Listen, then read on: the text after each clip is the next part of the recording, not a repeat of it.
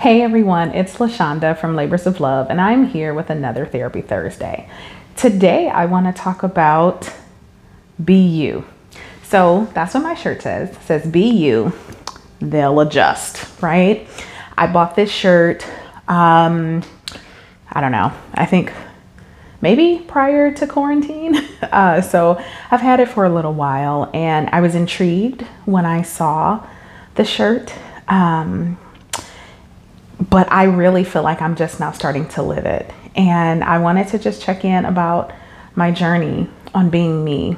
Um, what that's meant is I have not only had to be introspective and aware of some of my patterns, but I've had to put things in place to start challenging those patterns and um, establishing muscle to break those patterns. And so, what that's looked like for me is occasionally um, something will happen and I will pause my authentic response to go through this very in depth algorithm of trying to figure out what other people might think or how they might respond.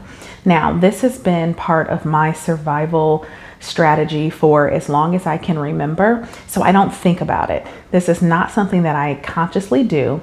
But as I have been doing my own healing work, uh, the power of the pause has been very important to me, slowing down enough to really focus on what's happening right now. And let me tell y'all, my life moves so dramatically slower in everything because I'm implementing these strategies of slowing down, not just responding, not just reacting, not just you know, moving in in these patternized ways that I've engaged with the world thus far, but really evaluating my own internal responses. So like what is my body doing? Becoming so intimately familiar with my central nervous system when I move into flee, when I move into fight, when I move into freeze, when I am attempting to flock, when I have moved into faint and collapse, when I'm fawning, like all of those things I'm really working to identify and throughout that process, what I've realized is that,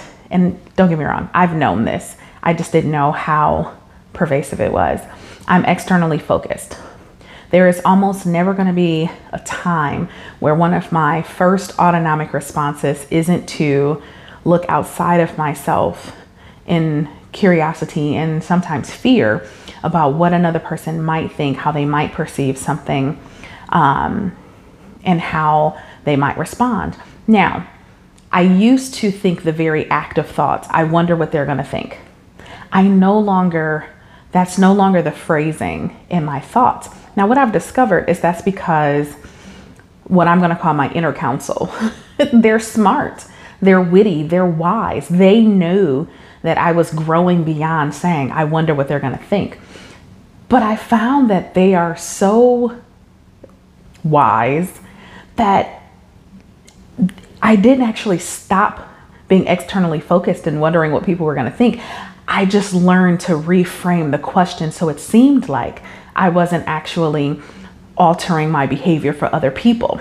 Mm, but I caught on. so now that I've discovered that, I recognize in some of the most small ways, and I'm not saying I, I don't know. I feel like there are people out there who are going to get it, who understand me, because it's really hard to explain that it's not like I arrive to every situation and go, oh no, are they going to like me? No, that, that feels a little too on the nose. What I mean is um, expectations of how I show up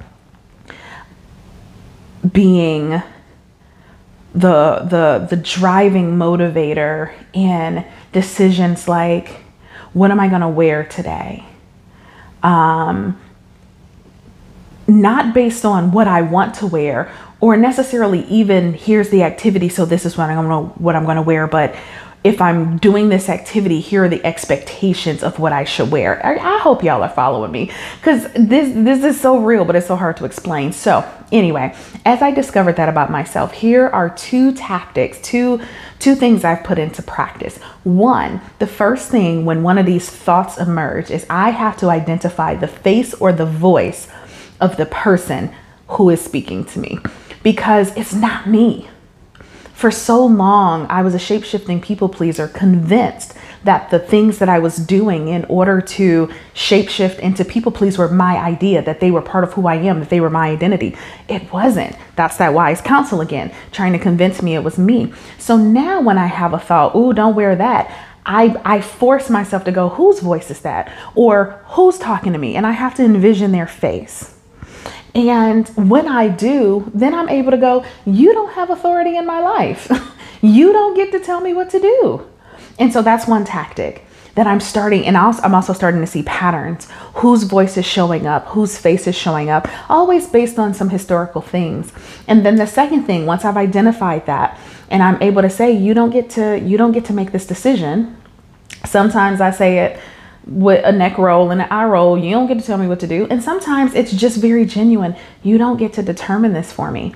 The very next thing that I do is I ask, what do you want? Just that simple. And I and my response is always almost always, "Oh. Oh, well I want to wear this." Then wear that. "Oh, I want to do this." Then do that. And so I just wanted to share that with y'all because it's changing my life, y'all, but it's slow. It's arduous. It's annoying. You know, I want to say I've been doing this for how long, but hey, steady on the grind, okay? So I just wanted to share that. Maybe you have a variation of something you're already doing. Maybe you've never even thought about it, but I wanted to share that we have the capacity to live our true, authentic lives.